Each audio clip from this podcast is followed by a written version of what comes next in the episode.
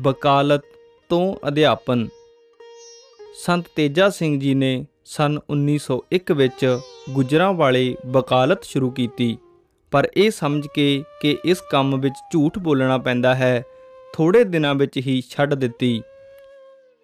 ਸਨ 1902 ਵਿੱਚ ਸਰਬ ਹਿੰਦ ਉੱਤਰੀ ਭਾਰਤ ਦੇ ਲੂਣ ਮਹਿਕਮੇ ਦਾ ਇਮਤਿਹਾਨ ਦਿੱਤਾ ਅਤੇ ਪਹਿਲੇ ਨੰਬਰ ਤੇ ਸਹਾਇਕ ਸੁਪਰੀਟੈਂਡੈਂਟ ਚੁਣੇ ਗਏ।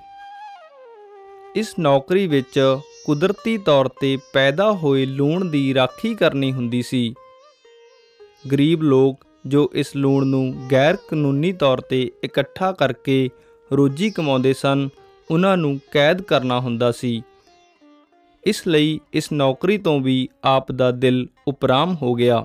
ਆਪ ਨੇ ਅਧਿਆਪਕ ਦਾ ਕਿੱਤਾ ਅਪਣਾਉਣ ਦਾ ਮਨ ਬਣਾ ਲਿਆ।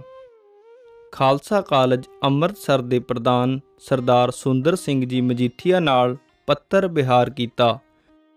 ਨਿਯੁਕਤੀ ਪੱਤਰ ਆਉਣ ਤੇ ਆਪ ਜੀ ਨੇ ਕਾਲਜ ਵਿੱਚ ਵਾਈਸ ਪ੍ਰਿੰਸੀਪਲ ਦੇ ਅਹੁਦੇ ਤੇ ਪੜਾਉਣ ਦਾ ਕੰਮ ਸ਼ੁਰੂ ਕਰ ਦਿੱਤਾ।